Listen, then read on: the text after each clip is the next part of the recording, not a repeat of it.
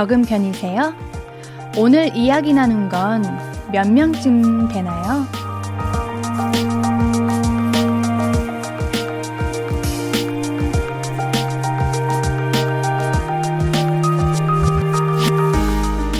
저는 오늘 이 시간에 제일 말을 많이 하거든요.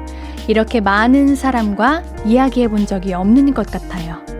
음, 그러다 보니까 새삼 말을 나눈다는 게 멋진 일이구나, 정말 멋진 일이구나 싶어요. 내가 내 마음을 전하고 다른 사람의 생각을 받는 거잖아요. 그렇게 내 마음과 생각이 넓어지고요. 정말 좋은 일, 더 없이 좋은 시간입니다. 볼륨을 높여요. 안녕하세요. 신예은입니다. 11월 5일 금요일 신예은의 볼륨을 높여요. 프라이머리와 다이나믹 듀오의 자니로 시작했습니다. 여러분 오늘도 너무 반갑습니다. 저에게 말 많이 걸어주세요. 볼륨 가족들이랑 이렇게 이야기 나누는 시간이 저는 너무너무 재미있고 신이 나요. 여러분들이 오늘 뭐 하셨는지, 누구랑 어떤 이야기를 나누셨는지, 어, 아니면 저녁은 뭐 드셨는지, 아니면 무엇을 드실 것인지, 정말 사소한 것 하나라도 저에게 말씀해 주시면 좋겠습니다. 마구마구 이야기를 나눠볼까요, 우리? 김은영님, 아, 오늘도 보라다. 네, 오늘도 보라입니다. 보이시나요? 엄마 보라에 웬 예쁜 커리어 어머니 앉아 계시네요. 어제랑 분위기가 확 달라요, 앤디. 그쵸? 확 다르죠? 아마 보라를 보시는 분들은 매일매일 달라지는 저의 분위기를 보실 수 있을 겁니다. 왜냐면 제가 매일 컨셉을 정하고 오거든요. 오늘은 살짝 뭐랄까, 커리어만 이런 느낌이거든요. 여러분들께서 혹시 원하시는 그런 컨셉이나 느낌 있으시면 제가 한번 섹시 빼고, 섹시 빼고, 아니, 아니죠. 나 섹시도 가능하지. 어떠한 것도 좋으니까 말씀해 주시면 제가 준비해 오도록 하겠습니다. 권영자님, 지금 밖에서 걸으면서 듣고 있어요. 정말 좋은 시간이네요. 지금 밖의 날씨는 어떤가요? 어제 저녁에 비가 왔던 것 같은데 조금 춥지는 않으신가요? 따뜻하게 입으시고 즐거운 산책 되시길 바라겠습니다. 박영신님, 옌디 오늘은 엘레강스한 블랙이네요. 엘레강스 하나요? 음, 좋았어. 나의 계획대로 되고 있어. 오케이, 계획대로 되고 있어. 4722님, 귀요미 옌디 왔다! 등장! 내 퇴근길 친구, 친구, 어? 우리 어제인가? 제가 메일에서 날짜 개념이 없네요. 우리 퇴근길 친구 있는데 저는 출근길이고 퇴근길 친구 하기로 했던 분 그분이신가? 오늘도 열심히 일했어. 쓰담쓰담 해줘요. 쓰담 쓰담. 우리는 친구니까 저한테 할게요. 보라 계신 분들 이건 제가 4722님한테 쓰담쓰담 하는 거예요. 3110님, 저는 화장품 로드샵 알바라서 말 진짜 많이 해요. 힘들어. 포인트 정립하시겠어요? 영수증은 벌어드릴까요? 감사합니다. 오늘 한 100번쯤 말한 것 같아요. 제가 항상 무언가를 사러 가면 이 생각을 꼭 해요. 알바하시는 분들은 맨날 이걸 계속 얘기하시나? 생각해서 저는 결제할 때, 아, 다 필요 없어요. 이렇게 먼저 말을 해요. 우리 청취자님들, 우리 3110님을 위해서 가끔씩 무언가를 사러 갔을 때 계산하기 딱 카드 내밀면서 어, 포인트나 이런 거 다 필요 없을 것 같아요. 괜찮아요. 라고 한번 먼저 말해보는 게 어떨까 싶습니다. 네, 고마워요. 신이은의 볼륨을 높여요. 우리 함께하는 방법 알려드릴게요. 문자 샵 8910 단문 50원, 장문 100원 들고요. 인터넷 콩 마이케이는 무료로 참여하실 수 있습니다. 우리 홈페이지도 열려있죠. 신이은의 볼륨을 높여요. 검색하면 바로 오실 수 있어요. 살짝 들려서 이야기 나눠주세요. 자, 그럼 우리는 광고 듣고 와서 이야기 조금 더 나눠요. I could be red, or I could be yellow, I could be blue, or I could be purple, I could be green or pink or black or white, I could be every color you like. 신예은의, 신예은의, 신예은의, 신예은의, 신예은의 볼륨을 높여요. I could be every color you like. 볼륨을 높여요. 매일 저녁 8시 신이은의 볼륨을 높여요. 네, 사연 보내주실 곳 자주 말씀드리면 자주 보내주시겠죠? 문자 샵 8910 단문 50원, 장문 100원 들고요. 인터넷 콩 마이케이는 무료로 참여하실 수 있습니다. 우리 계속해서 사연 읽어볼게요. 8189님, 옆집 언니, 친언니 세트 부탁해요. 안경 끼고 머리 질끈 묶고 트레이닝 바지에 후드티. 오케이! 오케이, 오케이, 어때요? 좋아요. 제가 월요일 날 친언니 세트 한번 준비해 오게, 아, 이거 세트가 스타일이구나. 네, 신혼이 스타일링으로 한번 기대하세요. 준비 딱 해서 제가 오겠습니다. 확실하게 해오겠습니다. 좋습니다. 이렇게 항상 매번 말씀해 주셔도 너무 좋아요. 5975님, 우와, 회사에 옌디 같은 동료 있으면 맨날 회사 가고 싶을 것 같아요. 거짓말. 이것도 한두 번일 거예요. 만약에 제가 이렇게 옆에서 맨날 쩔쩔쩔 이렇게 떠들면 어떨 것 같아요? 기분 좋을 것 같아요? 좋을 것 같아요? 싫을까요? 그래도 저랑 같이 회사 다니면 재밌을 거예요. 제가 매일 웃겨드릴 거거든요. 음. 2931님, 제가 원하는 옌디 컨셉은 요정! 아, 지금도 요정 같지만, 요정? 요정이면 제가 어느 날 한번 날개를 달고 올게요. 항상 달고 오기는 하는데 좀 숨기고 다니거든요. 어느 날 날개를 제대로 한번 달고 오겠습니다. 네. 2204님, 섹시 왜 빼요? 지금도 충분히 섹시해. 자신감 가져, 옌디! 정말? 나 섹시해?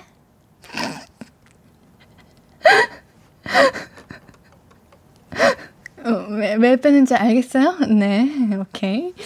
6250님, 8살 딸과 함께 들어요. 저희는 놀이공원 다녀오는 길이에요. 언니 목소리 너무 이쁘다며 어떤 분인지 궁금해 하네요. 아유, 정말요. 우리 따님이 더 예쁘실 것 같은데. 아우, 놀이공원 다녀오셨어요. 어때요?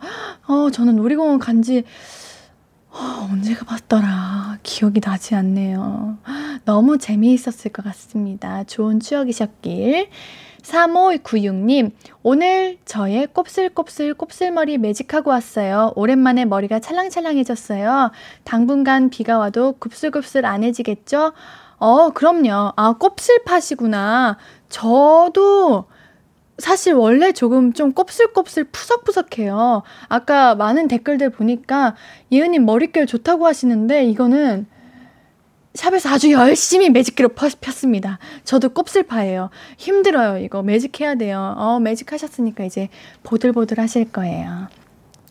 59444 5944님, 오늘 조카들과 놀고 왔어요. 저번에 놀고 헤어질 땐 큰 조카가 울어서 정말 속상했었는데, 오늘은 예쁘게 웃으며 작별을 하며 해서 기특했어요. 조카들이 계시구나. 저는 아직 조카가 없어요. 어, 어때요? 조카가 있, 있으면, 있으면 기분이? 너무 뭔가 내 자식 같을 것 같아요, 조카는. 음, 그래도 오늘은 씩씩하게 울지 않아서 정말 기특하고 이쁘네요.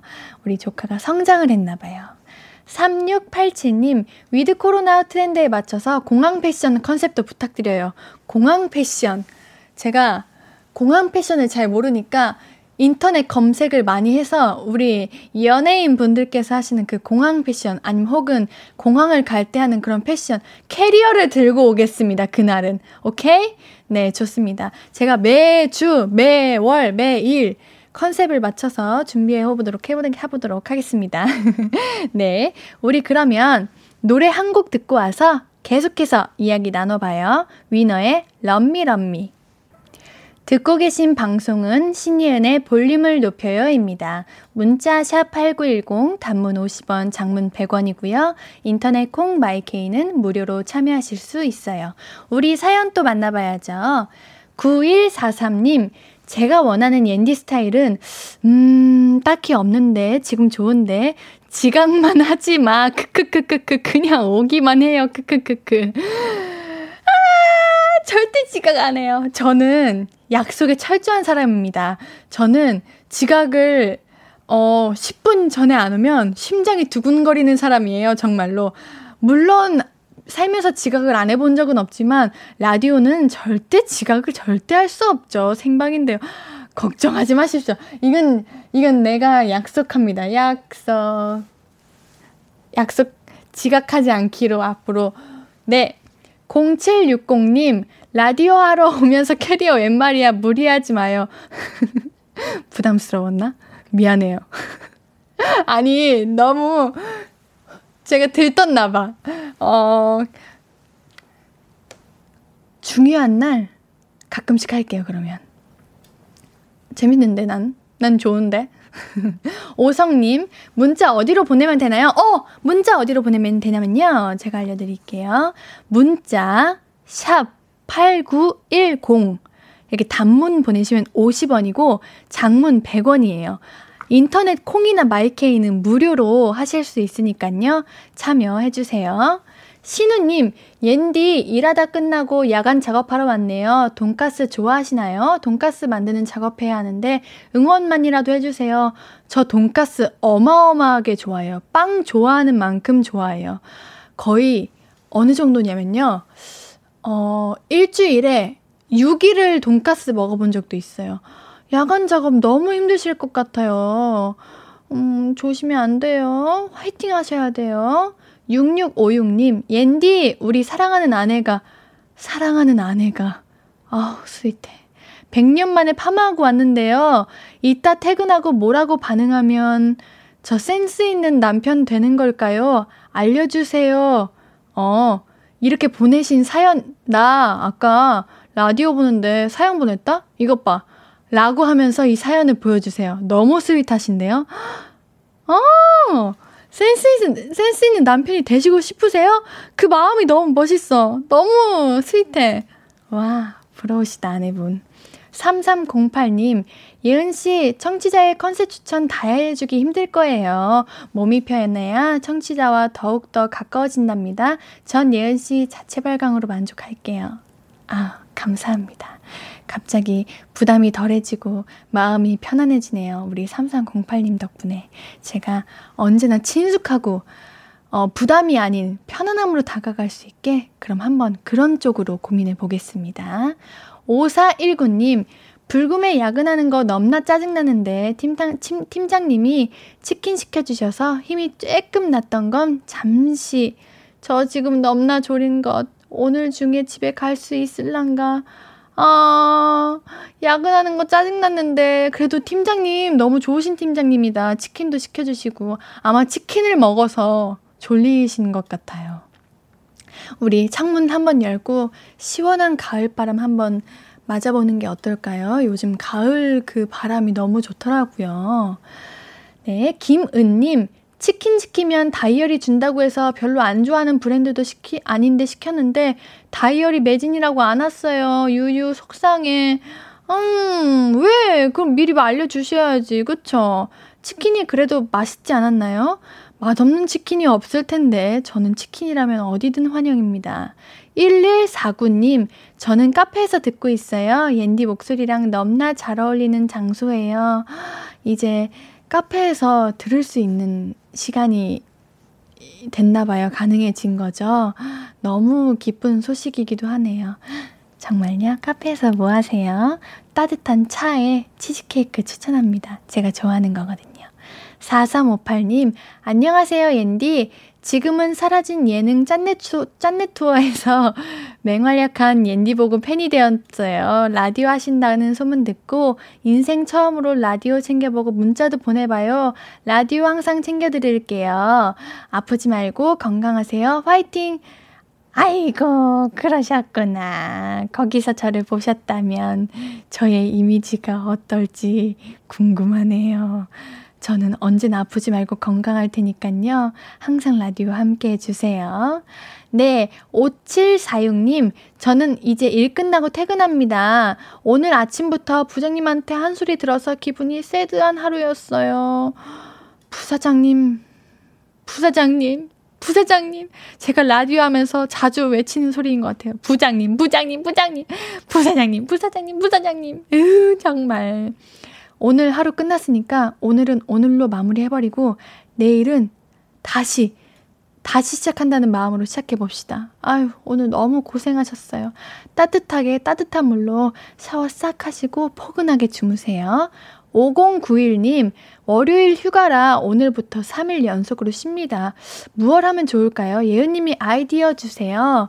어, 저는 하루는 제대로 그냥 집에서 자고 싶은 만큼만 자고, 보고 싶은 거 보고, 정말 그냥, 아, 시간이 왜 이렇게 안 가냐. 이걸 한번 느껴보셨으면 좋겠고, 하루는 그동안 못했던 거, 했어야 되는데 못했던 것들, 밀렸던 일들 쫙 하시고, 하루는 이제 다시 일을 시작해야 되니까 카페에서 치즈케이크와 차를 딱 드시고 창밖을 창가 쪽에 앉으셔야 돼요. 꼭 창가에 앉으며 사색에 한번 잠겨보세요.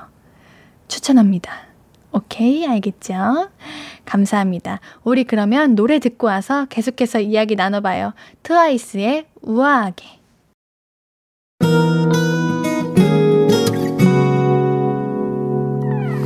오늘 유난히 더 예쁜데 하루 종일 너만 생각하다 아무것도 못했어 Falling 내 맘에 네가 내려서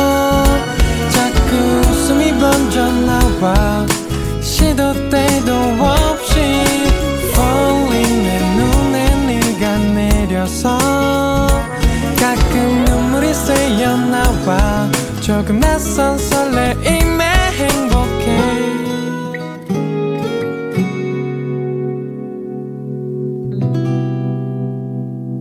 신예은의 볼륨을 높여요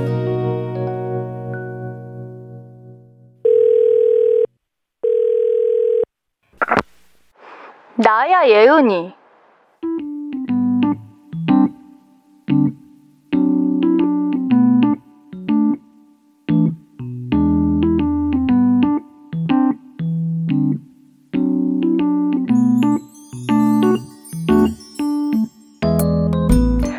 벌써 졸리다고? 이 시간에? 미라클 모닝? 그게 뭔데? 어, 새벽에 일어나서 자기 개발에 관한 공부를 해? 아, 새벽이 고요해서 집중하기가 좋아? 어, 새벽은 고요하니까 잠자기 좋은 시간 아니야? 야, 솔직히 말해. 너 그거 유행이라서 하는 거지? 남들이 좋다니까 그냥 해보는 거지? 아, 아유, 알지. 열심히 살고 싶은 마음, 알지. 한 번 사는 인생, 최선을 다하고 싶은 거 알아. 나도 그러니까. 근데, 그 최선이라는 거 너무 어렵게 생각하지 말자. 최선은 내가 만족하면 그게 최선 아닐까? 무리해 가면서 남들 기준에 맞추는 거, 남들, 어? 나를 깎아 나가면서 남들 따라가는 거, 그런 게 최선이 아니라 그건 자학이지. 괜히 유행 따라한다고 너 자신을 괴롭히지 말고 그냥 하던 대로 푹 자. 내일 주말이잖아. 일단 자. 늦잠, 낮잠 푹 자고 저녁에 볼륨이나 들어. 기쁘고 즐겁게 사는 게 최고야. 나야 예은이에 이어서 듣고 오신 곡은 어반자카파의 기분 좋은 날입니다. 네. 아유, 나야 예은이 이거 시작 전에, 전에 우리 청취자분들 다 알고 계시네요. 어, 나야 예은이 할 시간이다. 다들 이런 반응이었습니다. 어, 여러분들은 유행을 따라하다가 포기해 보신 적 있으신가요? 저는 있어요. 저는 아마 많고 많은데 기억이 안 나는 걸 수도 있어요. 지금 갑자기 아까 섹시하다가 떠올른 건데 한참 호피가 유행하던 때가 있었거든요. 아시나요? 호피 유행하던 때 있었는데 그때 제가 호피만 잔뜩 또 샀어요. 가질 사람 여기 댓글 좀 남겨주세요. 한 번도 못 입고 상표 또한 못 듣고 있습니다. 어찌나 안 어울리던지. 네, 역시 유행 따라가면 안 돼요. 정말 그냥 내 자신에게 맞는 걸, 맞는 옷을 입어야 돼요. 우리 볼륨 가족들은 내일 주말인데 이제 뭐 하실 건가요? 어, 벌써 주말이 왔어요. 제가 시작한 지 벌써 이제 첫 주말을 맞이하는 날입니다. 우리 사연자님들의 이야기 들어볼게요. 이재영님, 나야 예은이 들을 때마다 목소리 정말 달달해요. 예은이 버전으로 일어나라고 한마디 해주세요. 녹음해서 모닝콜로 쓰고 싶어요. 음, 재영님, 제 목소리가 달달해요? 저 사실은 목소리 안 달달해요. 되게 원래 엄청 이렇게 두껍고 원래 이거보다 더 두꺼운데 라디오니까 이렇게 좀 예쁘게 말하려고 노력을 하는 거지 친구들이랑 있을 때나 집에 있으면 목소리가 이렇게 좀 다운되고 안 좋아지거든요. 근데 이렇게 녹음해 드릴까요? 제가 라디오 버전으로 나야 예은이 어 노, 모닝콜 한번 해 드릴게요. 나야 예은이 안 일어날 거야? 일어나! 일어나! 죄송해요. 어, 쓰실 분 쓰세요. 말씀드렸죠? 제 목소리가 아니라고. 아니죠. 이 또한 저의 목소리다. 네. 정다현님, 박력 나야 예은이 좋다. 제가 또 한 박력해요. 제가 사실 좀 상큼해 보이고 귀여운 모습을 좀 많이 보이지만 좀 시크하고 도도하고 박력이 있을 때가 가끔 있답니다. 그 모습 많이들 보고 싶으시다면 우리 볼륨 계속 함께 해주세요. 3417님, 갑자기 안 하던 거 하면 위험해요. 원래 하던 대로. 맞습니다. 안 하던 거 하면 위험해요. 나답게, 나답게 삽시다. 알겠지, 예은아? 음. 아니에요. 이것도 접니다. 네. 8435님, 어머, 예은이, 나한테 하는 말인 줄. 저 요즘 SNS에서 유행하는 아침 독서한다고 새벽 5시에 일어나서 책 읽는데 책 내용이 1도 생각이 안 나요. 이게 뭐 하는 짓인가 싶었는데 때려쳐야겠다. 아우, 8435님, 당장 때려치세요. 책 내용이 생각나시면은 제가, 어, 그래도 부지런하시고 좋은 습관이네요. 라고 하겠는데 기억이 안 난다면. 우리 새벽 5시에 차라리 한두 시간 더 자서 맑은 정신으로 일어나서 그때 책을 읽읍시다. 저는 책 읽는 거 밤에 자기 전에 다 씻고 나서 스탠드 딱 하나 켜놓고 내가 가장 좋아하는 책 조용히 읽는 거. 차 한 잔 옆에 두며. 제가 차를 마시는 걸 요즘 좋아해요. 제가 지금 마시는 차는 그냥 맹물에 말린 레몬을 담궈둔 건데 여러분 차를 먹으면 그렇게 심신이 안전된답니다. 차를 마시면서 저녁에 책을 읽는 걸 추천해 볼게요. 복숭아 우유님, 맞아. 행복이 별거 있어? 잘 먹고, 잘 자고, 잘 배출하는 것이 행복입니다. 맞아요. 저에게 가장 큰 행복은 그냥 건강한 거. 그게 최고인 것 같아요. 어, 뭐, 많은 바람이 있고, 많은 소원이 있고, 많은 꿈이 있고, 목표가 있지만, 그걸 다 해내려면 잘 먹고, 잘 자고, 잘 배출해야 돼요. 우리 복숭아 우유님이 맞아요. 2336님, 운동, 독서 이런 거 하려고 일찍 일어나는 건 너무 힘든데 맛있는 거 먹으러 가려고 일찍 일어나는 건 어, 너무 쉬운 것 같아요. 예은 언니는 맛집 가려고 일찍부터 서두르는 서두르는 경험 있으신가요? 오, 대단하신데요. 저는 맛집 가려고 일찍 서두른 경험은 없는데 제가 다이어트를 할 때가 있다고 말씀드렸잖아요. 그럼 밤 6시부터 아무것도 안 먹어요. 그러면 정말 죽을 것 같습니다. 특히나 밤샘 촬영을 하면 저는 오후 6시부터 아침까지 밥을 안 먹고 있, 깨어 있는 거예요. 그럼 정말 괴롭고 머릿속에 음식 사진들, 음식 그림들밖에 안 떠오르고 모든 곳에서 음식 냄새가 나는 것 같아요. 그래서 그럴 때 아침에 눈 뜨자마자 맛있는 음식을 그 전날에 나 내일 일어나면 이거 먹어야지 했던 그 음식을 먹으려고 달려간 기억은 있던 것 같습니다. 서정훈님, 요즘 하는 고민을 콕잘 찝어주셔서 내 얘긴가 싶었네요. 이 코너가 가진 매력인 것 같습니다. 저도 최선을 다해 자도록 할게요.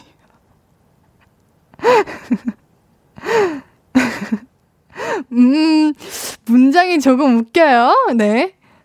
어, 이, 제, 제가 오늘 보여드린 나야 예은이의 주제는 유행에 따라가지 말고 나답게 살아가자인 것 같은데, 최선을 다해 자도록 할게요.가 주제가 아니, 교훈은 아니지만, 정우님, 오늘만 꿀잠 주무시고, 내일 하셔야 되는 일 있으시면 하시길 바랍니다.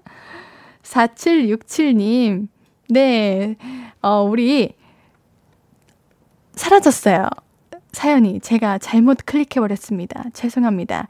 우리 노래 듣고 와서 제가 사연 계속해서 읽어드릴게요. 펀치의 밤이 되니까 사연 듣고 올게요. 펀치의 밤이 되니까 듣고 오셨고요. 문자 샵 8910 단문 50원, 장문 100원, 무료인 인터넷 콩 마이케이로 나눠 주신 이야기들 계속 만나보겠습니다. 제가 너무 사연이 그리웠나 봅니다. 네. 4767님, 저는 유행에 민감한 사람이 아닌데요. 요즘 유행하는 오버핏은 오래 갔으면 좋겠어요. 스키니핏은 다시 돌아오지만, 너무 공감. 이거는 우리 유행이라고 하지 말자. 왜냐면, 저는 제가 다이어트를 하는 이유가, 어, 뭐랄까, 얼굴만 살이 쪄요, 저는. 그래서 스키니핏을 입으면, 얼굴이 그렇게 동동동 떠다녀요. 그래서 저도 그래서 오버, 오버핏을 많이 입습니다. 우리 오버핏은 유행이 아니라고 칩시다. 스키니핏을 좋아하시는 분들은 스키니핏을 입고 오버핏 좋아하시는 분들은 오버핏 입는 걸로. 네. 6670님, 옌디 사연 듣고 올게요. 올게요가 아니라 노래 듣고 올게요예요. 아, 맞아요. 저도 사연 듣고 올게요. 아, 이렇게 했어요. 당황했어요. 제가 사연을 삭제해버렸잖아요. 그래서, 아이고, 머릿속에 사연, 사연, 사연, 사연 이러다 보니까, 네, 밤이 되니까 사연 듣고 올게요. 라고 해버렸어요. 죄송해요. 아마존 땡땡님, 번치님이 사연 보냈나봐요. 음, 그만 놀리세요. 그러고 싶지 않았어요. 미안해요. 노래, 우리 노래 듣고 왔잖아요. 구태환님, 사연이 구구절절 애달퍼요. 이것도 저 놀리시는 거죠? 노래 듣고 구구절절 애달퍼요 말씀하시는 거죠? 맞죠? 저 놀리시는 거죠? 이제 그런 실수는 안 할 겁니다. 은혜님, 사연아, 돌아와. 우리 앤디 놀랬잖아. 저 진짜 놀랐어요. 저 당황했어요. 이게, 그거 아시죠? 머릿속으로 계속 무언가 단어를 생각하고 있으면 나도 모르게 입 밖으로 툭 하고 튀어나와요. 제가 그랬습니다, 방금. 아유, 우리 실수하지 않을게요. 네, 우리 이쯤에서 광고 듣고 올게요.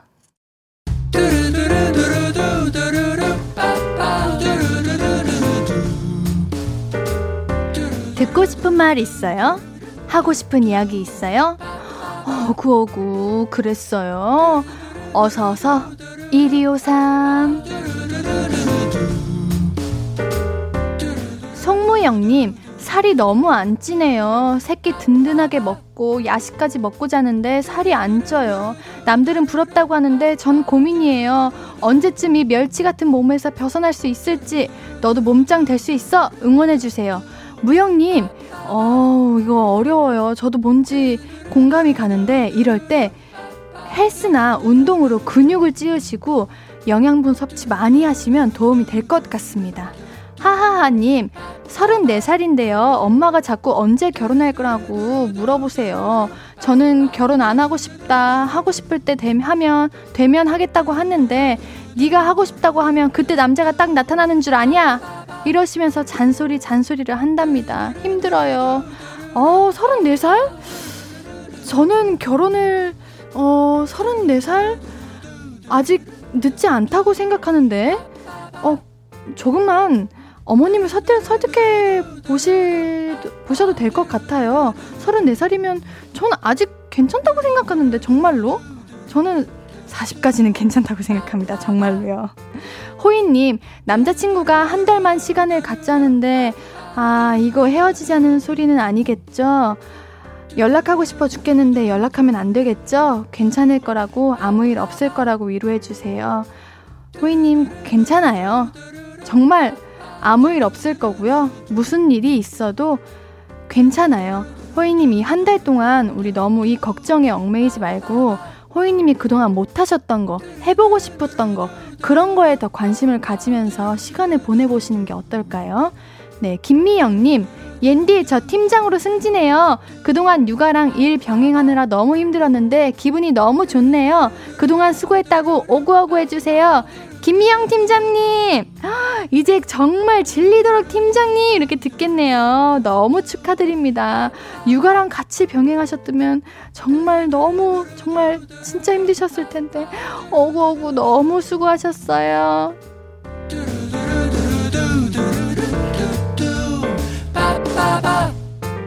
듣고 싶은 이야기 있으면 언제든 1253-5959 해드리고 선물도 드립니다. 오늘 5959-1253 소개된 분들에게는 선물 드릴게요. 신예은의 볼륨을 높여요 홈페이지 선곡표 게시판 그리고 선물 문의 게시판 방문해주세요. 노래 들으면서 1, 2부 여기서 마무리하고요. 오늘 3, 4부는 내일은 이거 영화평론가 김시선 씨와 함께 합니다.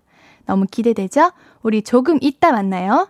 2부 마무리 곡으로는 조정석, 아로와 우리 준비했습니다.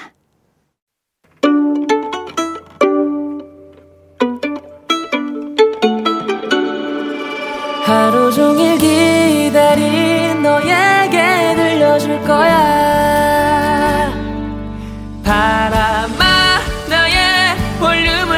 높여줘 어디서나 들을 수 있게 시간아 오늘 밤에 스며들어 점점 더 더 더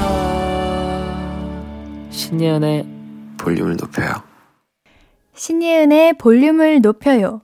마쿠투의 오늘도 빛나는 너에게 들으면서 3부 시작했습니다. 여러분께 드릴 선물 소개해 드릴게요. 천연 화장품 봉프레에서 모바일 상품권, 아름다운 비주얼 아비주에서 뷰티 상품권, 착한 성분의 놀라운 기적 썬바이미에서 미라클 토너, 160년 전통의 마르코메에서 미소 된장과 누룩 소금 세트, 아름다움을 만드는 우신 화장품에서 엔드뷰티 온라인 상품권, 바른 건강 맞춤법 정관장에서 알파 프로젝트 구강 건강, 에브리바디 엑센에서 블루투스 스피커를 드립니다. 네. 금요일 3, 4부는 영화 평론가 김시선 씨와 함께 합니다. 주말에 보면 좋을 만한 컨텐츠 우리 볼륨이 정해드려요. 광고 듣고 바로 만나볼게요.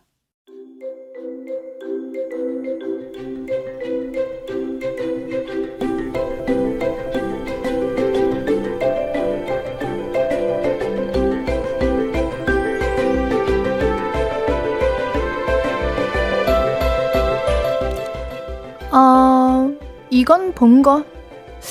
요거는, 아, 배우는 좋은데 내용이 딱히, 음, 패스, 패스. 뭐야, 이거 오프닝 왜 이래? 맘에 안 들어. 다음. 어, 평점은 괜찮은데, 하, 이건 또 내 취향이 아니란 말이지. OTT, 유튜브, 넘치는 컨텐츠. 이렇게 볼 게 많은데, 아, 왜 이렇게 볼 게 없지? 내일은 주말인데. 나 뭐해? 내일은 뭐 보지? 이런 분들을 위한 시간이에요. 영화평론가 김시선이 추천해 드립니다. 내일은 이거.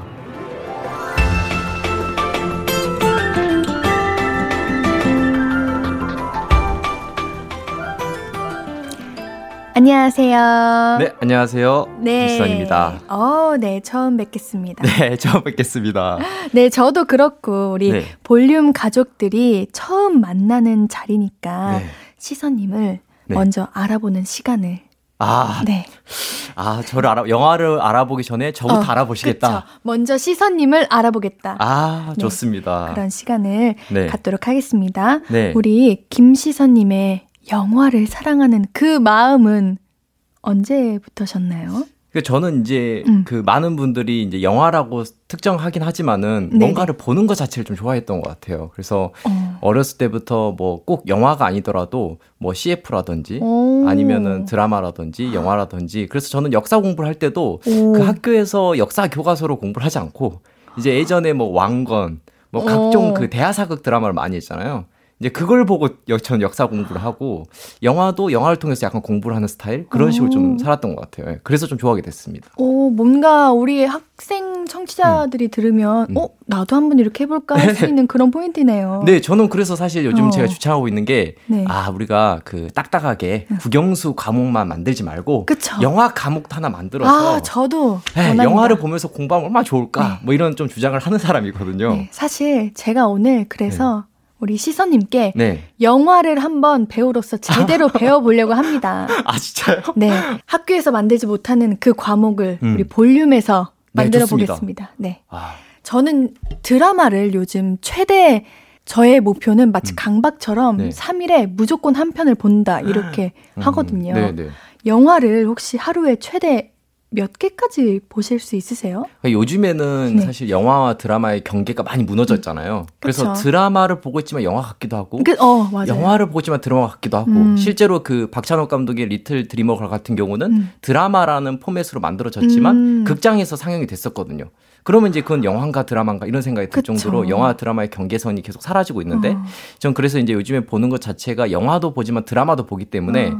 약간은 몇 편이라기보다 몇 시간을 보는 거에 더 초점이 맞춰져 있는 것 같아요. 어. 그래서 하루에 거의 어, 집중해서 보는 건 거의 한 7시간에서 10시간은 좀 보고 있지 않나 그런 생각이 좀 듭니다. 그런데 한 자리에서 그렇게 음. 오래 영화를 볼 수 있다는 게 사실 쉬운 게 아니에요. 그, 어떻게 하시면. 아. 그게 가능하신가요? 그 저는 그냥 네. 지금도 주변에서 혹시 좀 질리지 않냐라고 얘기를 하는데 그러니까요. 저도 질리면 이제 바로 이걸 그만둘 생각이긴 한데 어. 아직까지는 좀 보는 것에 어, 질리지 않는 것 같아요. 어, 즐거움을 느낀다. 네, 계속 즐거움을 좀 느끼고 있어요. 와, 어떻게 할지 모르겠습니다. 와, 네. 오래오래 가시길 바라겠습니다. 네. 네. 오래오래 갔으면 좋겠어요. 아, 네. 그럼 우리 시선님 네. 유튜브 보면 네. 굉장히 영화뿐만 아니라 음. 다양한 콘텐츠도 소개해 주시잖아요. 네네. 아까 말씀해 주셨던 것처럼 네. 그럼 많은 분들이 잘 보고 계신 걸로 알고 있는데 네. 우리도 이제 음, 음. 우리 볼륨에서 매주 그쵸, 그쵸. 음. 어. 우리 시선님의 네. 추천을 받아서 네. 믿고 주말을 네. 더 즐겁게 보낼 수 있을 것 같습니다. 네, 좋습니다. 저도 열심히 한번 그 추천을 드려보도록 어, 하겠습니다. 네, 너무 기대가 되는데요. 그럼 우리 노래 한 곡 듣고 와서 오늘의 추천작을 한번 만나보도록 하겠습니다. 헤이즈의 만추입니다. 오늘 가져오신 작품, 내일은 이거 하는 작품이 과연 어떤 건가요? 네, 오늘 소개할 작품은 아마도 지금 극장가에서 걸려 있는데 음? 내가 이걸 봐도 괜찮을까? 어? 고민하는 분들을 위해서 많은 분들이 지금 이 작품을 얘기를 하고 있지만 네. 내가 나까지 얘기를 할 필요 있나 이런 생각이 들면서도 음. 아 이건 꼭 음. 지금 이 순간 극장에 가서 꼭 봐야 한다.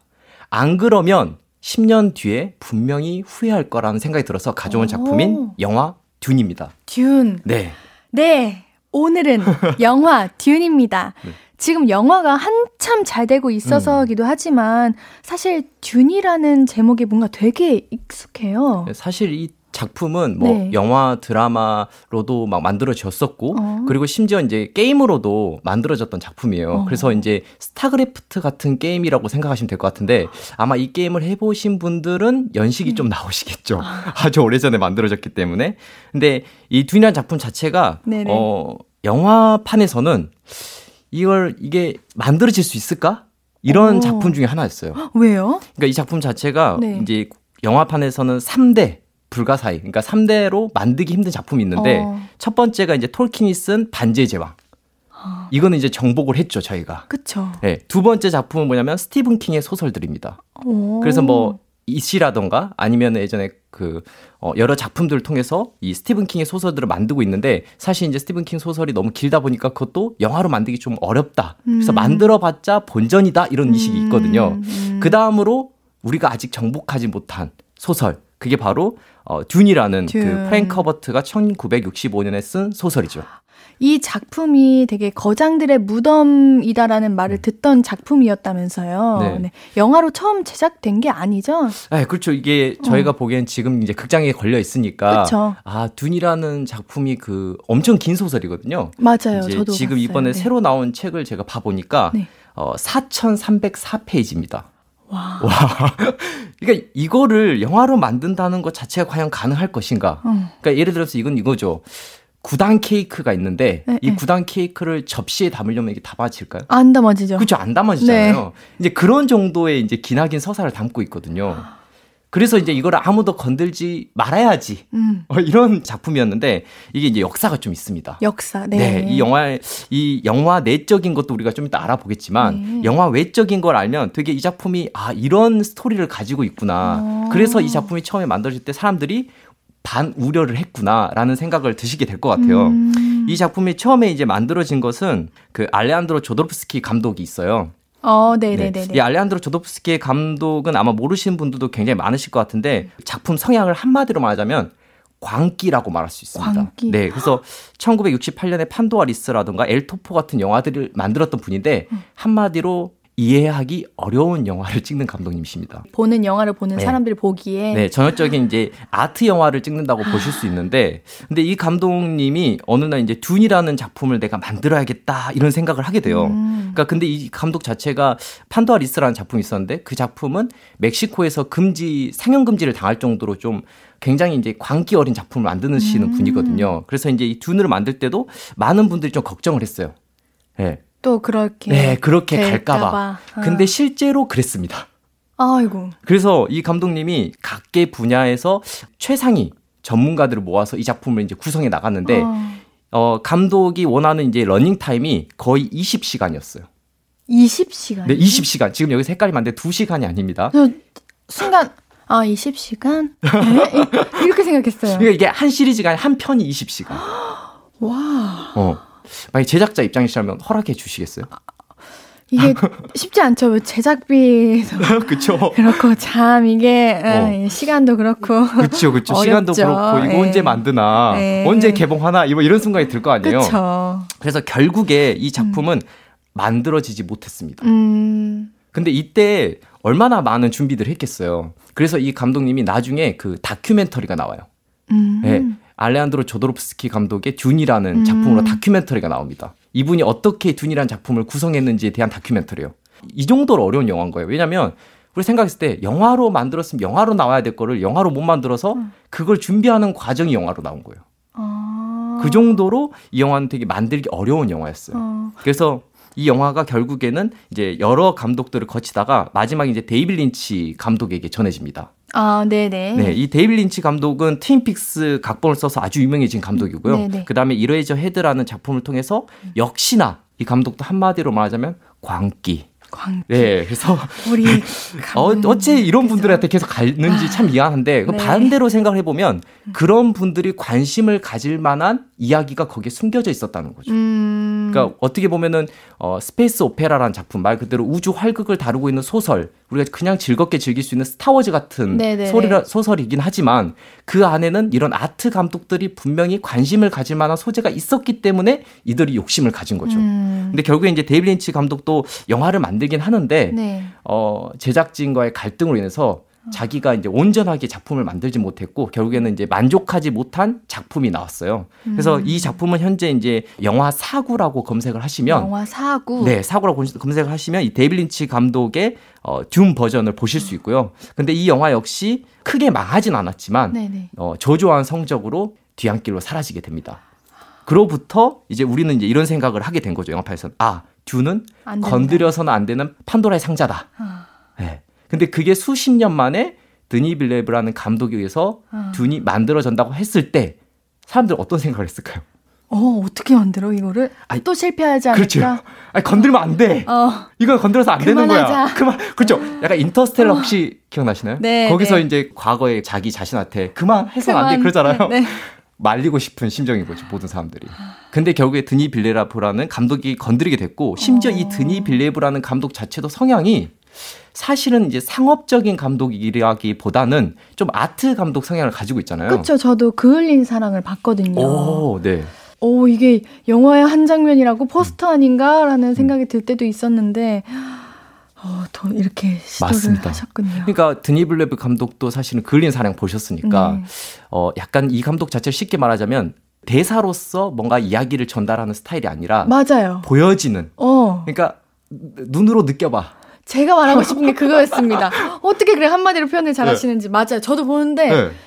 음, 어, 내가 느껴야 되는데 그런 게 있더라고요. 그쵸. 네. 딱 그, 아마 드니빌레브 영화를 보신 친구들은 어. 아마 비슷한 생각을 다 하실 것 같아요. 좀 어려운데 뭔 말인지는 알 것 같은데 음. 그러면서도 잘 모르겠어. 음. 근데 영화는 좋아. 음. 이런 느낌을 받으실 것 같아요. 근데 그런 드니빌레브 감독이 어떻게 보면 안드레아 조드로프스키 감독이라던가 아니면 네네. 데이비 린치 감독 같은 성향을 가지고 있잖아요. 어, 네. 이번에도 망하지 않을까? 그러니까요. 네. 이런 우려를 할 수밖에 없는 거죠. 그렇죠. 네, 그런 상황에서 이 둔이라는 영화가 우리에게 이제 개봉을 하게 된 겁니다. 잘 되고 있지 않나요? 아, 그렇죠. 네. 잘 되고 있어서 음. 그러면 왜 잘 되고 있을까? 우리가 이제 오늘 얘기를 해보면 좀 재밌을 그쵸. 것 같다는 생각도 그러니까요. 들어요. 그러면은 우리 노래를 우선 한 곡 듣고 4부 계속해서 영화 듄에 대한 이야기를 나눠보도록 하겠습니다. 이소라 씨의 듄 듣고 올게요. 앞으로도 네가 없는 낮에 길거리에 피어난 꽃만 봐도 설레이겠지. 지금의 난 네가 있는 밤에 크나큰 기쁨이 시간을 아주 천천히 가게 하나 봐. 언제나 이제야 어제보다 더 커진 나를 알고서 너에게 말을 해 신예은의 볼륨을 높여요 신예은의 볼륨을 높여요 금요일은 내일은 이거 우리 김시선 영화평론가가 내일 볼만한 컨텐츠를 추천해드립니다. 오늘 추천해 주실 작품은 영화 듄이에요. 자, 우리 이제 본격적으로 영화 듄의 네. 줄거리를 알아봐야겠죠. 뭔가 약간 앞에서 시끄럽게 얘기를 자꾸 제가 했는데 그렇게 대단한 작품이야. 그런 생각 드셨을 것 같아요. 약간. 네. 그리고 러닝 타임도 굉장히 길어요. 네, 맞아요. 네, 155분. 근데 잘 생각해 보면은 네. 앞에 그 제가 알레한드로 조도로프스키 음. 감독은 몇 시간 원했다고 20시간이라고 그렇죠. 했죠. 20시간에 비하면 굉장히 짧네요. 그냥 네. 이분은 거의 이제 단편 영화 찍으신 네, 거예요. 네, 생각을 해 보면. 네. 그래서 저희가 듄이라는 작품이 그러면 어떤 음. 내용을 담고 있냐 음. 이런 궁금증이 생길 것 같아서 제가 간단하게 좀 설명을 드려볼게요. 좀 복잡하지만 좀 쉽게 따라오시면 좋을 것 같아요. 사실 아까 말씀해 주셨던 것처럼 한편으로 모으기에는 굉장히 길고 소설도 여섯 네. 권이나 되고 맞습니다. 이걸 어떻게 다 담을 수 있었을까요? 한번 네 아무것도 모르고 가도 네. 재밌는 건지 소개 부탁드립니다. 네, 좋습니다. 네. 아무것도 모르고 가면 좋을 텐데 좀 알긴 알아야 돼요. 알긴 알아야 돼요. 네, 그래야 더 재밌어요. 그래서 제가 한번 얘기를 해드리도록 네. 하겠습니다. 아주 먼 미래가 있어요. 음. 이 미래에는 인류가 어, 기계의 반란을 진압하고 음. 우주 제국을 이룩했습니다. 어. 근데 이 우주 제국 안에는 여러 가문들이 존재하는데요. 그 중에 이제 아트레이데스라는 가문이 있어요. 어. 아주 어떻게 보면은 이제 제일 잘 나가는 가문 이렇게 음. 생각하시면 될 것 같아요. 아트레이더스. 레이더스. 아트레이데스. 네. 아. 근데 이 네. 아트레이데스 가문에는 네. 시공을 초월한 존재이자 우주를 구원할 운명을 타고난 폴이라는 인물이 태어납니다. 어. 음. 네네네. 이 우주 제국을 지배하고 있는 황제가 샤담 4세인데요. 어. 그 황제 입장에서는 한 가문이 너무 특출나게 잘 나가면 어떤 생각이 들까요? 이게 안 맞죠. 그쵸. 그 정복당하는 것 같고. 네, 내 황제 자리를 빼앗길 네. 수도 있잖아요. 네. 너무 거대해지면. 그쵸. 그래서 이 아트레데스 가문에게 아라키스라는 행성으로 가라고 명령을 내려요. 어. 이 아라키스라는 행성은 사막 같은 행성이라고 보시면 됩니다. 네네. 근데 이 사막 같은 아라키스라는 행성에는 아주 이제 우주에서 비싸게 팔리고 있는 환각제인 스파이스라는 물질이 나와요. 음, 힘을 얻을 수 있는 힘을 얻을 수 있는 그래서 음. 많은 사람들이 원하는 물질이 나오고 음. 있는 그 행성이기 때문에 네. 누구든지 네. 어떤 가문이든지 이 행성을 어, 정복하고 싶어요. 음. 왜냐하면 가장 많은 돈이 나오기 때문에. 아. 근데 이 행성에 가라고 이제 황제가 명령을 내린 거죠. 네네. 근데 이제 아트레이데스 가문 같은 경우는 굉장히 풍족한 행성에서 살고 있었어요. 음. 그러니까 자연적으로 뭐 물이라든가 산이라든가 너무 좋은 환경. 거기서 이제 사막으로 가게 되는 이제 음. 어, 여정을 떠나게 됩니다. 처음에 초기에 정착할 때 여러 가지 힘든 점들이 있잖아요. 그쵸. 뭔가 방심을 할 수 있죠. 음. 그 순간에 하코넨 가문이라고 하는 이제 다른 가문과 협력을 해서 이 아트레이데스 가문을 없애기 위해서 이제 전쟁을 아. 벌입니다. 어. 황제가 어떻게 보면 잘 나가는 가문을 이제 기를 죽이려고 하는 거죠. 어. 네. 그래서 이제 결국에 이제 폴이 살아남게 되는데 음. 이 폴이 결국에는 자신의 가문을 다시 지키고 자신의 어떻게 운명을 받아들여야 되는 그런 여정을 떠나게 되는 게 바로 이 듄의 이야기입니다. 어. 정리가 확 되는데요. 아, 그래요? 네. 네. 이름은 어렵지만. 아, 그쵸, 어렵죠. 제가 이름을 다 정리하면 적어가면서 네. 이렇게 가는데, 우리 영화 보러 가신 분들도 저처럼 네. 아트레이데스, 하코덴, 네. 하코덴 맞나요? 네. 네. 이렇게 정리하면 쉬울 것 같아요. 더 쉽게 얘기하자면 네. 어 다크나이트 영화 보셨죠? 네, 네, 네. 네, 이거는 이제 배트맨 비긴즈 정도로 생각하시면 됩니다. 아... 그러니까 배트맨이 되기 위한 여정이 배트맨 비기즈잖아요. 아, 네. 이제 이 폴이 어떻게 보면 자신의 초월적인 능력을 각성하기 전 어... 단계까지를 이제 다루고 음... 있는 이야기가 바로 이둔 오늘 이번에 영화 소개한 영화라고 어... 보시면 됩니다. 어... 그러니까 둔 비긴즈죠. 근데 제가 알기로는 네. 이번 작품이 이렇게 참여하신 분들이 굉장히 쟁쟁해요. 네. 계속 말씀하셨던 폴도 네. 사실 우리 티모시 샬라메님. 아, 티모시 샬라메죠. 아, 정말 엄청난 배우죠. 아, 네. 부산 영화제 티모시 샬라메가 온 적이 있었죠. 어, 그쵸. 그때 제가 이제 부산 영화에서 영화를 여러 편 보다가 이제 저녁에 이제 퇴근을 하는 느낌으로 네. 나오거든요. 네. 근데 나왔는데 사람들이 어마어마하게 줄을 서 있는 거예요. 보셨어요? 안 봤죠. 아. 이제 티모 샬라메 배우 자체에는 관심이 아, 저는 그래요? 없어가지고 크게 없어가지고. 아, 근데 왜 이렇게 많은 여성 관객들이 이렇게 이 추운 날씨에 네. 줄을 섰을까 하고 보니까 티모시 샬메더라고요. 아. 그거 보고 역시 아. 아, 인기 있는 배우구나라고 생각했는데 이 영화를 보면서 이렇게 생각했죠. 인기 있는 배우가 아니라 정말 잘 연기하는 배우구나. 어, 정말요. 네. 네, 우리 SF 영화니까 아무래도 음. CG 볼거리가 굉장히 음. 많을까 하는 생각이 드는데요. 네. 근데 제가 조금 알아보니까 실제로 사막에 가서도 음. 촬영을 했다고 해요. 맞아요. 그럼 배우분들도 굉장히 힘들었을 것 같은데. 맞습니다. 그래서 실제로 그 네. 그 드니벨레브 감독이 이제 이게 물론 이제 제작을 할 때 2부까지 제작한다는 제작 조건이 있었어요. 아. 그러니까 이걸 도저히 한 편으로 만들 수는 없다. 그러니까요. 이거는 불가능하다. 음, 음. 두 편으로 시작해 주라고 해서 이제 하긴 했지만 어쨌든 1편을 찍었고 네네. 2편을 곧바로 찍진 않은 것 같아요. 그래서 어. 어쨌든 제작 확정이 완벽하게 나기 전까지는 이제 2편은 보류 상태였던 음. 것 같은데 이번에 이제 크게 전 세계적으로 많은 사람들이 호평을 받으면서 이제 2부는 제작이 확실히 확정이 된 것 같아요. 근데 드니 빌뇌브도 뭐라 했냐면 어, 2부를 따로 찍을 수 있어서 다행이다라는 말을 했습니다. 왜요? 왜냐면 사막에서 너무 힘들어서. 정말 대신 음. 영상미가 굉장히 뛰어난 것 같아요. 맞습니다. 그리고 실제로 그렇게 사막의 그 스파이스 물질이 이게 조금씩 조금씩 빛나거든요.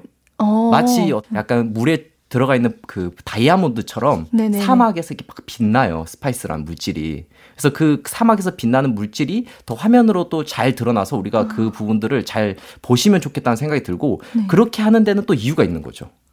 왜냐면 이 폴이라는 인물 자체가 처음에 있었던 행성을 앞에서 말했지만 되게 풍족한 행성이라 했잖아요. 네네. 물을 만질 수 있고 네. 그래서 실제로 영화에서 보면은 폴이 이렇게 extreme close-up 좀 더 가까운 촬영 장면으로 이렇게 폴이 물을 이렇게 만지는 장면이 나와요. 되게 아름답게. 물을 어떻게 만져요? 물을 이렇게 이렇게 손바닥으로 이렇게 담아보는 거죠. 오. 흘러 내려가지만. 어, 약간 우리도 그럴 때 있잖아요. 계곡 같은 데 가면 맞아요, 괜히 이제 맞아요. 뭔가 자연을 확 느끼고 음. 싶어. 그러면 이게 물, 물 안으로 이렇게 손 넣어보고 그러잖아요. 맞아요. 근데 그랬는데 이 친구가 사막을 딱 왔을 때 사막에 있는 거 뭐죠? 모래밖에 없잖아요. 그러니까 모래가 만지니까 모래가 촉감이 물 같지 않죠. 네. 그러니까 그런 장면들이 이제 추후에 나오거든요. 그러니까 거기서 우리가 느낄 수 있는 건 뭐냐면 아 사막이라는 어떻게 보면 모래 물에 비해서는 뭔가 생명력을 느낄 수 없는 이 모래를 이 모래 안에서 뭔가 가치를 발견하고 거기서 자신을 각성시키는 인물이 폴인 거예요. 그러니까 우리도 그렇잖아요. 우리 인간도 결국 우리 사람들도 보면은 남들이 볼 때는 아 너 좀 뭔가 재능이 없어 보여. 좀 아니면 좀 부족해 보여. 이런 부분들을 지적받을 수도 있잖아요. 네네네. 근데 사실은 그 안에는 남들이 볼 땐 그 사람이 모래일 수도 있지만 사실은 자신이 어떻게 그거를 발현하느냐에 따라서 그 모래가 그럼요. 물처럼 생명력을 느낄 수도 있다는 거예요. 맞아요. 그러니까 폴이라는 인물은 어떻게 보면 되게 초월적인 존재이지만 사실은 우리일 수도 있는 거예요. 음. 뭔가 너무 좋다. 네. 여러분들도 이 영화를 보면서 초월적인 존재가 될 수 있는 거죠. 어, 거기서 무언가를 발견할 수 있다면. 그냥 마냥 SF 영화가 아니라. 아, 그렇죠. 그냥 내 자신이 내 자아가 마치 나 대단한 사람 되는 그런 그렇죠. 느낌이 드는 영화네요. 네, 맞습니다. 그래서 여기서 가장 이제 이 영화에서 네. 여러분들이 또 재밌게 볼 부분은 이 영화를 단순히 우주 영화 이렇게 보는 것도 너무 재밌지만 네. 여기서 하나의 키워드를 여러분들이 잡고 보시면 좋겠다는 생각이 들어요. 어, 떤 키워드를? 바로 꿈이라는 키워드입니다. 꿈. 꿈. 꿈. 이 영화를 보게 되면 처음에 초반 장면이요. 네. 초반에 이제 황제의 명령이 떨어지고 폴이 처음 등장하는 장면이 있는데요. 어떤 장면이냐면 폴이 꿈에서 깨어나면서 시작합니다, 영화가. 어, 맞아요. 근데 네. 이게 어 나중에는 결국에 애지몽처럼 이 사람한테 발현이 돼요. 그래서 미래를 볼 수 있는 능력처럼 생기거든요. 아. 그러니까 꿈, 무의식, 미래를 볼 수 있는 능력이 이어지는 거죠. 어. 폴이 자신이 어떤 존재가 될 거라는 거를 짐작하게 돼요. 아, 이런 이야기가 단순히 그냥 우리 가문들의 싸움이 아닌 꿈도 네. 또 다른 키워드로 만들어지면서 재미를 얻어지는 그런 작품이네요. 그렇죠. 근데 제가 알기로는 음. 악또 만만치 않다고 들었거든요. 맞아요. 네, 우리 음악을 담당한 한스 짐머는 또 새로운 악기까지 네. 만들어가지고 이 영화를 했다고 여기 적혀 있네요. 네. 깜짝 놀랐네요. 제가 읽고. 어. 네. 한스 짐머 네. 대단한 할아버지잖아요. 그러니까요. 네, 제가 할아버지라고 할게요. 할아버지. 나이가 많이 드셨어요, 사실은. 할아버님. 네, 할아버님. 네, 네. 근데 그 한스 짐머의 노래는 너무나 네. 좋고 저희가 네. 영화를 통해서 많이 듣게 되잖아요. 네, 네. 이미지를 더 돋보이게 하는 음악을 많이 만들어 오셨어요. 어. 근데 이번에 음악 악기도 만드셨다고 하셨잖아요. 그쵸? 말씀하신 대로. 네. 엄청나게 욕심을 부린 느낌이 살짝 나요. 그래요. 저는 영화를 볼때 음. 작품, 작가, 연출, 연기 다 중요한데 음. 음악이 정말 너무 많이 중요하다고 생각하는 사람이거든요. 네. 그래서 어느 정도의 음악이 많이 들어갔나 하는 음. 의문이 음. 들어요. 전 아직 듄을 보지 못했기 때문에. 아, 굉장히 이 영화는 미니멀한 영화예요. 어, 그래서 무슨 네. 말이냐면 우리가 보통 뭐 스타워즈를 비롯해서 갤럭시 오브라던가 뭐 이런 여러 가지 space opera 작품들을 보게 되면 네네네. 어, 이런 생각을 하게 되잖아요. 되게 그 막 우주 비행선들이 날아다니고 음. 막 총싸움하고 레이저빔 날아가고 네. 이런 느낌을 상상하시잖아요. 네네. 근데 이 영화는 어, 거의 그런 장면은 없습니다. 딱 사막에서만 네. 우주가 착, 우주선 착륙하고 이륙하고 음. 근데 되게 미니멀하게 찍혀져 있어요. 근데 그거를 어마어마하게 숭고한 느낌을 줍니다. 어. 근데 그 숭고한 느낌에 그걸 채우는 건 뭐냐면 한스 짐머의 음악들이에요. 어. 그래서 보고 있으면 어떤 느낌이냐면 한편의 어떤 그 종교 드라마를 보는 듯한 느낌. 어. 네, 그런 느낌을 들 정도로 어떻게 보면 신성시되는 느낌 이런 거를 받게 돼요. 그 정도로 이 한스 짐머가 어떻게 보면 영화에 많은 여백들을 음악으로 채워 넣어요. 어, 너무 좋은 거 아닌가요? 맞아요. 너무 좋아요. 그래서 네네. 저는 사실 저희가 내일은 이거잖아요. 네. 왜 내일은 이거냐? 음. 앞에서 말했지만 이 영화는 극장에서 안 보면 10년 뒤에 후회하는 거예요. 그러니까. 왜냐하면 그 음악 사운드를 온전히 느낄 수 있는 건 아무리 집에서 투자를 해도 저도 집에서 아. 영화를 많이 보기 때문에 뭐 스크린도 투자하고 뭐 오디오도 투자하지만 오, 아, 네 그럼요 투자하지만 아무리 투자해도 아주 깜깜한 국장에 빛만 딱 보이는 순간 그리고 이제 뒤에서 오는 돌비 애트모스관에서 보면 그 수많은 사운드들의 음악들을 네. 들을 수 있는 건 극장밖에 없잖아요. 저도요. 저도 음. 듄 이런 후기 보면서 아이맥스로 보면 음. 좋겠다라는 후기가 있던데 이건 어떻게 생각하세요? 어, 왜냐면은 네. 이제 촬영적으로 아이맥스 부분이 있어요. 네. 그래서 아이맥스 비율로 찍혀 있는 장면들이 어. 있기 때문에 그 어마어마한 앞에서 얘기했던 그 사막의 그 우리가 다이아몬드를 발견한 느낌을 받아야 되잖아요. 어. 그 사막의 다이아몬드를 발견한 느낌을 줄 수 있는 건 아이맥스 관인 거예요. 그리고 그 사막의 여백을 채우는 음성을 들을 수 있는 건 돌비 애트모스 관인 거예요. 어. 그래서 저는 둘 중 한 관에 가서 일단은 보면 좋겠다. 어. 근데 딱 고른다면 저는 돌비 애트모스 관. 어, 네. 네. 여러분 들으셨죠? 네. 우리 그럼 음악 이야기 나온 김에 노래를 한 곡 듣고 가요. 핑크 플로이드가 부른 거죠. Eclipse 듣고 영화 듄에 대한 이야기 조금만 더 짚고 갈게요. 네, 그러면 우리가 이렇게 많은 영화 이야기를 나눴는데 평론가분들을 보면 영화에 대해서 항상 음. 한줄 평을 한 줄. 네. 그쵸 어렵죠, 그거. 아, 저는 뭐 한 줄 안에 네. 저희 드니빌레브 감독도 몇 시간 안에 그러니까요. 만드는 거를 네. 제가 한 줄로 줄인다면 이게 될까 싶긴 하지만 그래도 말씀하시니까 네. 원합니다. 아, 좋습니다. 해야죠. 네. 이한 줄 평으로 우리 관객분들의 음. 볼까 말까가 정해지거든요. 네, 그쵸. 네. 우리 시선님의 듄에 대한 한 줄평 말씀해 주십시오. 어, 저는 감히 이 영화에 대해서 이렇게 표현을 좀 하고 싶은데요. 네. 우주를 재료로 삼은 꿈에 대한 모든 것. 이렇게 말하고 싶습니다. 우주를 재료로 삼은 재료로 삼은 꿈에 대한 모든 꿈에 것. 꿈에 대한 모든 것. 네. 뭔가 멋있는데요? 아, 너무 멋있는 얘기인 것 같아요. 네. 사실 이 영화에서 폴이 꿈을 꾼다 했잖아요. 네. 이 영화의 전반부의 이야기는 음. 기계가 인간을 지배해요. 네네. 근데 기계와 인간의 다른 점은 뭐냐면 꿈을 꾸는 거예요. 그쵸. 그래서 생각도 할 수 있고. 네, 생각도 할 수 있고. 그래서 폴이 꿈을 꿉니다. 그래서 그렇잖아요. 베르나르 베르베르 소설가는 꿈을 꾼 걸 가지고 소설을 쓴다고 음. 하잖아요. 그만큼 우리 인간에는 꿈이라는 게 무궁무진한 우리의 음. 삶에 도움을 주기 때문에 여러분들도 둔이란 영화를 통해서 여러분의 꿈을 꾸시면 좋겠습니다. 아, 너무 좋은 네. 말입니다. 네. 네. 감사합니다. 네. 신예은의 볼륨을 높여요. 김시선 영화평론가와 함께하는 금요일, 내일은 이거. 오늘 작품은 듀이었습니다 오늘 작품 소개 너무 네. 감사드리고요. 네. 다음 주에도 제가 너무 오늘 너무 감사하고 네. 너무 많은 걸 배운 느낌인데 아이고, 아이고.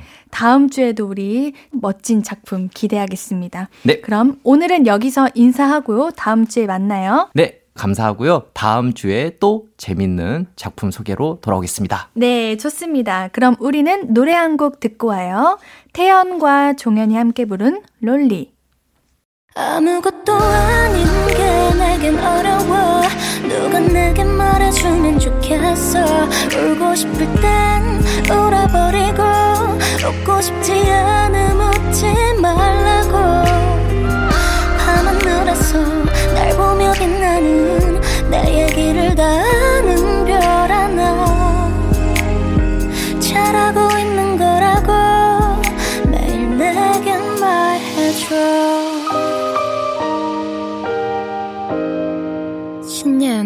볼륨을 높여요.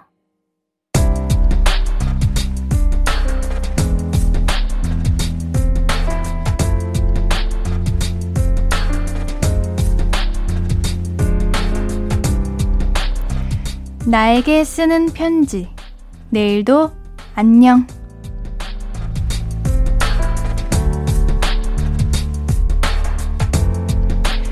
지민아, 동생 지영이랑 또 싸운 지민아. 이제 기분 좀 풀렸어? 화났던 거 100번, 1000번 이해는 하지만, 가만 생각해보면, 지영이가 그렇게 말한 것도 나름 일리가 있어. 그치? 멋졌긴 한데, 미안했다고. 먼저 사과하자. 그래야 멋진 언니지. 내일은 꼭 화해하자.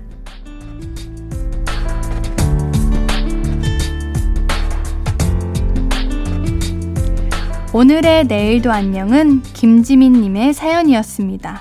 아마 동생분도 언니분도 두 분 다 화해하고 싶을 거예요. 얼른 화해하세요. 네, 지민님께는 선물 보내드릴게요. 볼륨을 높여요 홈페이지 선물 문의방에 연락처 남겨주세요. 오늘 끝곡은 카더가든의 가까운 듯 먼 그대여입니다. 신예은의 볼륨을 높여요. 오늘도 함께 해주셔서 고맙고요. 우리 볼륨 가족들, 내일도 보고 싶을 거예요.